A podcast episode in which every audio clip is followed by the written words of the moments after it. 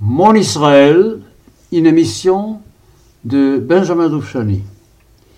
Alors aujourd'hui, une émission spéciale, car ce soir, vous savez, c'est Erev Yom HaZikaron, et il y a quelques heures, nous étions à l'ambassade d'Israël pour rendre hommage à tous ceux qui sont tombés pour qu'Israël existe. C'est une soirée émouvante. Demain, toute la journée, toutes les familles iront dans le cimetière militaire pour euh, rendre hommage à ces disparus, à qui nous devons notre liberté d'aujourd'hui. Alors, je dévie un petit peu de la ligne que je suis, chronologique, depuis des années déjà, pour euh, parler d'autre chose. Nous sommes dans l'épisode 82, 82e épisode, et je voulais vous raconter, et ce que j'aurais dû raconter un peu plus tard, c'est-à-dire quand on arriverait au mois de mai, mais comme c'est Yom HaSmaout, Yom HaZikaron aujourd'hui, et puis demain c'est Yom HaSmaout, je voulais vous raconter pour une fois ma journée d'indépendance, comment j'ai vécu personnellement Hey Beyar Tachar, c'est-à-dire le 14 mai 48, cette fameuse journée où Ben Gurion, l'après-midi à Tel Aviv, a déclaré la naissance de l'État juif en Palestine, Israël. Alors, euh, où, sommes-nous Alors, je dis, vous savez que je suis dans la compagnie, la deuxième compagnie de, de, de la du bataillon Michmash. Nous sommes à Gouche Nous sommes chargés d'empêcher les renforts pour venir du sud vers Jérusalem. Nous faisons ce travail, je raconterai ça en détail dans les autres émissions. Et puis, j'ai mon frère qui est là aussi dans cette compagnie, mon frère qui est dans la position de commandement, qui est ce qu'on appelle la colline jaune, qui est à l'ouest de l'arbre, du fameux arbre de Gouche il est à l'ouest, et moi je commande la position qui va à Etz, c'est-à-dire la colline, la position qui est à l'est de, de, l'arbre. Lui à l'ouest, la colline jaune à l'ouest et moi à l'est. Voilà, alors euh, le mardi, le mardi donc 11 euh, mai 48, nous avons une grande réunion de tous les commandants pour discuter de, cette journée, dont la, la journée où le mandat britannique va s'arrêter, où l'État juif va naître. Et puis il y a quelqu'un qui dit, vous savez, j'ai une bouteille de cognac que je voulais garder pour ce jour-là, pour euh, dire les chaim avec ça. Mais puisque nous sommes tous ensemble aujourd'hui, on ne sait pas où on sera ce jour-là, allons-y, on va boire le cognac ce soir et puis on verra après, plus tard, pour, pour la fameuse journée.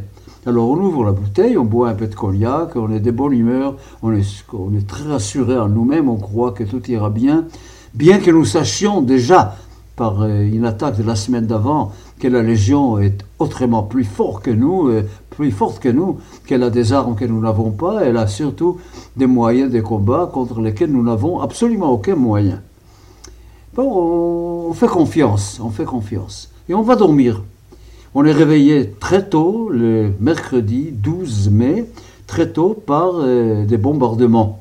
Car il y a déjà une chose que eux ils ont que nous n'avons pas, c'est des canons. Nous ils ont des canons et puis ils ont des voitures blindées. C'est que nous n'avons pas et puis nous n'avons absolument aucune arme à ce moment-là encore pour combattre les voitures blindées, pour les arrêter.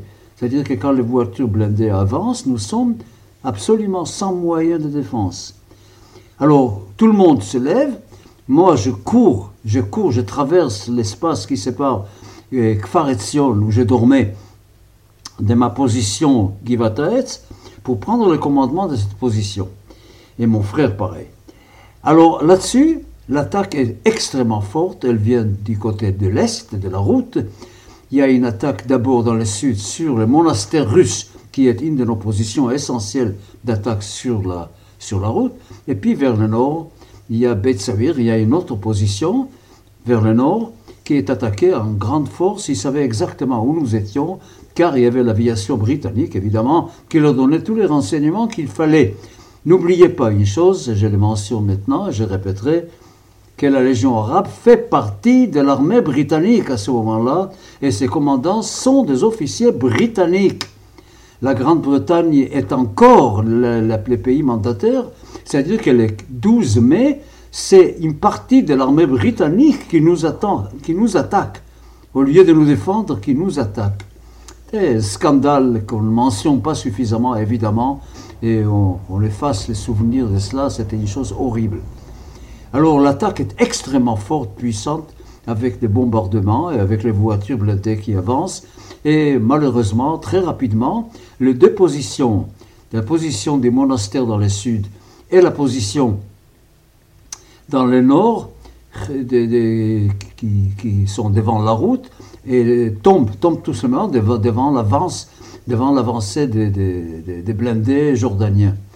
Et nous, Givata là où je suis, c'est la deuxième ligne. Donc, c'est une fois qu'ils sont, qu'ils ont dépassé la, première ligne de défense, ils sont sur la route des Kfaresion, ils sont sur la route qui mène à l'arbre, et puis ils sont sur la route par, le nord, pareil, pour prendre Givata et pour couper et Kfaresion du reste du Gush il y, a, il y a quatre localités. Il y a dans le sud, il y a Kfaresion, dans le nord, il y a Ensourim et Revadim, et vers l'ouest, il y a Masuot Yitzhak. Alors ils veulent couper d'abord Kfaresion pour s'occuper surtout des Kfaresion. C'est une obsession arabe de prendre Kfaresion. Nous sommes quelques jours après l'histoire de Dir Yassin où euh, on a raconté des horreurs. Euh, des, qui se sont passés contre les Arabes à Dir Yassin. Et il y a, d'un côté, il y a eu l'attaque terrible contre les convois des médecins et des professeurs d'université vers le mont Scopus, où il y a eu des dizaines de morts, où les Britanniques sont restés les bras croisés à côté. Ils auraient pu intervenir, ils ne l'ont pas fait. Et un temps terrible. Alors nous, il y a toujours cette idée de Dir les Arabes qui crient ça tout le temps, il faut se venger, il faut venger Dir Alors c'est Kfaression qui a été choisi pour être la victime expiatoire en quelque sorte des, des, Et, vers, euh, au début de l'après-midi, nous savons déjà, nous savons déjà que, euh, la, que le Gouche est coupé en deux, qu'il y a d'un côté Kfaression, de l'autre côté il y a le nord. Nous, nous sommes obligés évidemment d'abandonner nos positions devant, devant les déferlements des, des blindés jordaniens, et on, recule vers le Ensourim, qui est le lieu, la, position du nord, vers Ensourim. Tout le monde se trouve à Ensourim, tous ceux qui étaient sur la colline jaune et sur la colline de l'arbre se trouvent à Gush Ah, pardon, à Ensourim. À ce moment-là, il y a une bataille sur la route qui mène à Kfar que ce soit par le nord ou par le sud.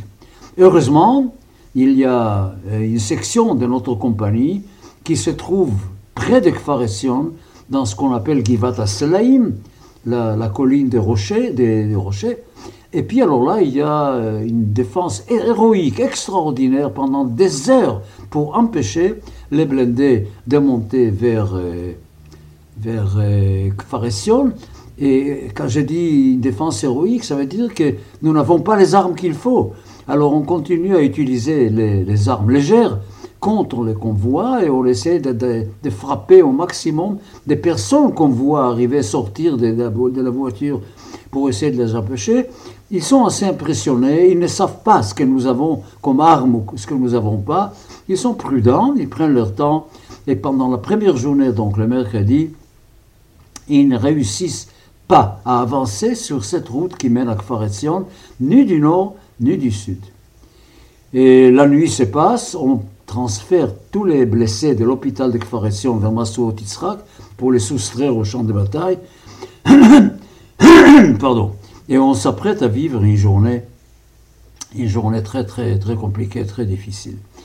Et puis le jeudi arrive, le jeudi 13, tout de suite on comprend que ce qui intéresse vraiment la Légion, c'est que après des heures et des heures de bataille acharnées venant des deux côtés, et du nord et du sud, Kfaression tombe, les défenseurs à un moment donné décident de lever un drapeau blanc pour éviter un massacre, et la légion arabe fait des prisonniers avec pas mal de gens qui sont à Kfaression, tous ceux qui étaient à Kfaression. Pas les malades qui étaient déplacés la nuit vers Massoud Yitzhak.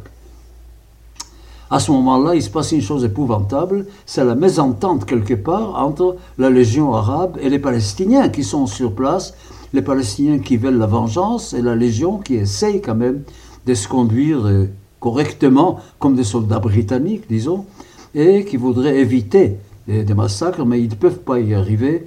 Et malgré le drapeau blanc et malgré l'attitude des, gens d'Ekfaretion, les Palestiniens, et avec les Jordaniens après, qui se joignent à eux, et créent ce qu'on appelle le massacre d'Ekfaretion. Presque, presque tout le monde est assassiné et on tue tout le monde. Et il y a très très peu de rescapés. Il y a très très peu de rescapés qui sont sous la protection de certains soldats de la Légion qui les protègent. Et puis on, met on commence à mettre le feu aux maisons. Enfin, il y a les, les, les, butins, qui, les Palestiniens qui se jettent sur les butins, qui vident les maisons, etc. Nous, on est dans le nord, on ne sait pas grand-chose, on ne voit pas grand-chose, mais heureusement, qu'il y a euh, les, ce qu'on appelle les petits avions, qu'on appelle Primus, qui faisaient, qui faisaient quand même un petit travail dans les airs et qui nous renseignent sur ce qu'ils voient d'Ekfaretion. Et ce qu'il nous, ce nous dit est quelque chose d'absolument effrayant. Il nous décrit la présence de plein d'Arabes dans l'Ekfaretion. On ne voit aucun juif euh, qui se promène là dans, dans les kibbutz. Et très vite, très vite, on a compris qu'il ne reste plus personne à Kfaression des vivants. Donc nous sommes dans ce contexte épouvantable du début de la guerre d'indépendance, où d'abord aucune localité juive n'est tombée dans la main des Arabes, c'est la première fois, et deuxièmement, le même principe, il n'y a pas de prisonniers, il n'y a jamais eu de prisonniers. C'est très simple, quand il y a une bataille entre les Juifs et les Arabes, quand les Arabes gagnent cette bataille, tous les Juifs sont assassinés, c'est systématique commence pour nous un temps que je vais décrire comme le grand temps de l'angoisse, un moment absolument épouvantable, épouvantable, qui va durer des heures, car nous savons parfaitement bien qu'une fois que Pharésion conquis, on va se tourner vers nous, et nous savons que nous n'avons absolument pas les moyens de nous défendre. Alors qu'est-ce qu'on peut faire? On peut attendre le matin, on peut attendre le matin, puisqu'on voit que l'attaque n'arrive pas l'après-midi. On attend le matin pour livrer le dernier combat et mourir tous. Donc nous sommes à 20 ans ou à 18 ans, moi j'avais même pas 18 ans, on est tous condamnés à mort, on sait que le lendemain on sera tous morts. C'est épouvantable. C'est lui qui a vécu avoir 17 ans et avoir cette vision que dans quelques heures vous serez mort. En plus de ça, je ne suis pas seul, mon frère est avec moi. Mes parents sont à Jérusalem et nous imaginons l'angoisse épouvantable dans laquelle vivent nos parents. C'est vraiment épouvantable. Pour le moment, nous sommes vivants. Nous écrivons ensemble une lettre à nos parents et puis, puis c'est tout. On attend. Il y a pendant la nuit une discussion, on ouvre les cartes, on, étale les cartes de la région et on se demande est-ce que ça vaut pas la peine, plutôt que de mourir en combattant ici, est-ce que ça vaut pas la peine de prendre le chemin de Jérusalem et à pied de traverser les montagnes de la Judée pour euh, arriver à Jérusalem. Mais de Jérusalem, nous avons un, un, ordre de ne pas le car que nous n'avions aucune, absolument aucune chance d'arriver à Jérusalem, que la, région est infestée de combattants palestiniens partout, de tous les villages, et qu'il vaut mieux essayer de voir si eux, à Jérusalem, peuvent faire quelque chose. Et nous vivons comme ça, c'était difficile, je ne peux pas décrire vraiment cette nuit. Comment peut-on vivre une nuit que vous savez être la dernière nuit de votre vie en pleine jeunesse? Avec mon frère, c'est une fraternité absolument extraordinaire. On est très très proches, on pense à nos parents, on parle de nos parents, de nos frères et sœurs. Terrible. Vers 4 heures du matin, vers 4 heures du matin, enfin, arrive un message de Jérusalem il y a eu un accord avec le roi Abdallah de Jordanie, qui n'est pas encore roi d'ailleurs, il, est l'émir Abdallah. Il y a un accord avec Abdallah pour un cessez-le-feu et que vous alliez, vous, en prison, et que vous serez les prisonniers de guerre d'Abdallah, et il garantit la vie à tous ceux qui déposeront les armes et qui accepteront de venir comme prisonniers. Et puis ordre est donné de Jérusalem, ordre est donné d'accepter le cessez-le-feu, de ne pas essayer d'entamer les combats, de baisser les armes et de se donner à la légion arabe comme prisonnier. Évidemment, un énorme soulagement, en même temps qu'une angoisse épouvantable, une angoisse terrible. Est-ce que ça va tenir cette histoire? Est-ce que ça va tenir cette histoire? On attend le matin, vers 8 heures du matin, on aperçoit la voiture de la Croix-Rouge qui est déjà au courant de tout cela et qui vient pour négocier, pour arranger et cette capitulation pour que la Légion arabe puisse amener les camions pour nous amener en prison. À ce moment-là, il y a trois commandants de l'autre côté. Il y a mon frère Yehuda, il y a un autre commandant qui s'appelle Yoske, il y a un troisième qui s'appelle Moshe. Tous les trois vont à la rencontre de la Croix Rouge. Quelques temps passent et puis nous ne voyons plus la voiture de la Croix Rouge. À ce moment-là, je suis évidemment extrêmement heureux, car je me dis, ça y est, ils sont partis avec la Croix-Rouge pour les discussions à Jérusalem, et mon frère pourra être à Jérusalem, et probablement qu'il pourra rentrer à la maison chez mes parents, et les jours même, j'ai dit, au moins lui sera libre. C'est tout. Après, les Palestiniens, profitant d'une petite absence de l'armée jordanienne qui, qui, qui part avant de revenir avec ce qu'il faut pour nous emmener, les Palestiniens veulent attaquer eux. Et alors il y a un massacre euh, chez les Palestiniens, car les défenseurs que nous sommes, nous défendons l'opposition vis-à-vis des Palestiniens, dont nous ne voulons pas être prisonniers, évidemment. Et puis la situation est extrêmement tendue jusqu'à l'arrivée de la Légion avec les camions qui doivent nous amener. Nous sommes déjà à midi à peu près à ce moment-là. Et on nous met sur les camions et nous partons pour partir en prison. Et, les camions passent à ce moment-là devant l'arbre et je vois un cadavre par terre, face contre terre, près de l'arbre. Et je m'interroge, je ne comprends pas très bien, car comme moi j'étais le commandant de cette position Gevitaes, je ne vois pas qui peut être cette personne qui est là par terre couchée. Je ne vois pas qui c'est. Car il n'y avait pas de mort quand nous, sommes, quand nous avons quitté la, la position, il n'y avait pas de mort chez nous. Bon, ben, je dis, je ne sais pas, je ne sais pas, j'y pense même pas. On continue et on monte vers Hebron, on va, on nous monte sur les camions. Tous les camions arrivent à Hebron. À Hebron, évidemment, toute la ville est dehors avec des fusils qui tirent en l'air, la grande fête, etc.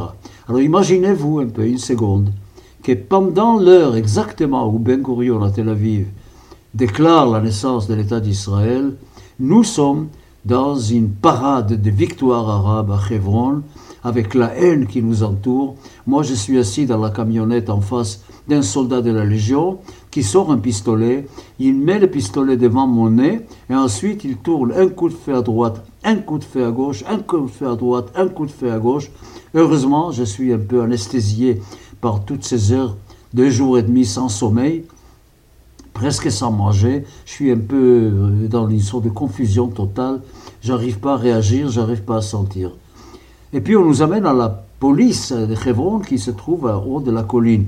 Il y a le poste de police là-bas et on nous met là-bas. Alors, il y a les blessés. Tous les blessés sont au rez-de-chaussée et tous ceux qui sont bien portants au premier étage. Comme moi, je suis encore plâtré, j'ai les bras, les bras droits qui est encore plâtré, plâtré de la blessure que j'ai eue, que j'ai eue au mois d'avril. Et on ne sait pas quoi faire avec moi. Et on me laisse entre et, devant la porte de la prison au premier étage, sur le palier, je suis tout seul. Tout le monde est déjà installé en haut et en bas, et moi je suis tout seul. Et là arrive un événement incroyable que je ne peux pas oublier évidemment, qui est inimaginable, qui prouve à quel point la vie est compliquée, extraordinaire. Deux événements d'ailleurs, pas un. Brusquement, je vois mon chef, celui qui était parmi les trois qui sont allés discuter avec la Croix-Rouge. Tout étonné, je lui dis Mon cher, mais qu'est-ce que tu fais là? Tu n'es pas à Jérusalem? Il me dit Non, Benjamin, les Palestiniens qui sont restés pour remplacer les Jordaniens ont ouvert le feu sur la Croix-Rouge et sur nous, nous ont attaqués, ton frère est mort. Moi, on m'a fait prisonnier, et le troisième a réussi sous la menace d'une grenade de faire partir l'ambulance de la Croix-Rouge vers Jérusalem. Et là, j'ai compris que le cadavre que j'ai vu par terre devant l'arbre, que c'était mon frère. Un moment terrible. Je ne crois pas que dans ma vie j'ai vécu un moment aussi épouvantable. Apprendre cela, à ce moment-là, je ne peux pas l'exprimer. Je ne peux pas l'exprimer. Ce que j'ai pu ressentir, j'ai pas 18 ans à ce moment-là. Un, un, tout jeune bachelier quittant le lycée. Bon, je suis là tout seul, je regarde la ville. Pardon. Mes parents se sont fiancés à Hebron en 1908. C'est là où il y avait le fiançailles de mes parents avant de se marier. Et puis brusquement, un sergent de la Légion arabe qui vient vers moi. Et il me parle en anglais, il me dit, vous connaissez Hebron Je lui dis, non, je ne connais pas Hebron, mais mes parents se sont fiancés ici, il y a beaucoup d'années. Il me regarde, il me dit, dis-moi, est-ce que tu fumes? Je dis, oui. Il dit, attends une seconde. Il s'en va, il revient avec une boîte de 50 cigarettes, Pliers, qui était la meilleure cigarette à ce moment-là. Tu permets que je t'offre ça? Je ne sais pas quoi répondre. À ce moment-là, il me tend sa main droite. Il me dit Je m'appelle Mamdour. Comment t'appelles-tu? Je lui dis Benjamin. Il me dit Veux-tu être mon ami? Moi, Mamdour, de la Légion arabe, je te propose une amitié éternelle. Écoutez, c'est. Je ne sais pas comment j'ai fait pour ne pas pleurer maintenant en vous racontant ça. Au moment le plus dur de ma vie, au moment horrible d'un échec terrible, quelqu'un qui est de mon, mon, ennemi me tend la main et me propose une amitié. Il prend ma main, il serre ma main, il me dit Sache-le, tu as un ami arabe, un ami éternel, je m'appelle Mamdour. Voilà, je voulais absolument vous raconter comment j'ai vécu cette journée, mais c'est comme ça que j'ai vécu les jours de dépendance. Je terminerai en vous disant une chose. Pendant trois semaines où nous étions à Hebron, nous n'avions pas mangé, car le boulanger ne voulait pas faire la nourriture pour nous. Il mettait des morceaux de verre dans le pain qu'on nous servait. Heureusement, le robinet était ouvert et on pouvait boire librement. Et pendant trois semaines, nous ne savions pas qu'Israël existait. Nous n'avions aucun, aucune nouvelle de ce qui se passait en Israël. Nous ne savions pas du tout ce qui se passait à Tel Aviv.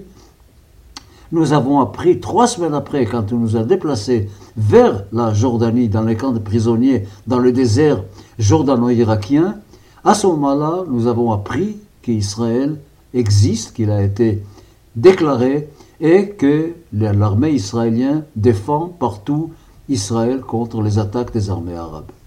Voilà, je fais court, je fais pas trop, pas trop d'émotions, mais croyez-moi, quand je vous ai dit que c'était la journée la plus tragique de ma vie, aujourd'hui, c'est très spécial, car ces jours-là où nous devons célébrer, franchement, célébrer la, naissance d'Israël, pour moi, c'est une mixture entre la célébration et entre cette douleur immense d'avoir perdu mon frère ce jour-là, le jour même de l'indépendance, dans une bataille que nous avons perdu, malheureusement. Heureusement qu'après, il n'y en avait pas d'autres tellement. Si, il y avait la vieille ville de Jérusalem aussi. Voilà, je voulais vous raconter ma journée de l'indépendance. Heureusement, je me suis rattrapé depuis. Ah, bonne fête, bon fête d'indépendance, donc, pour après-demain, et à mardi prochain.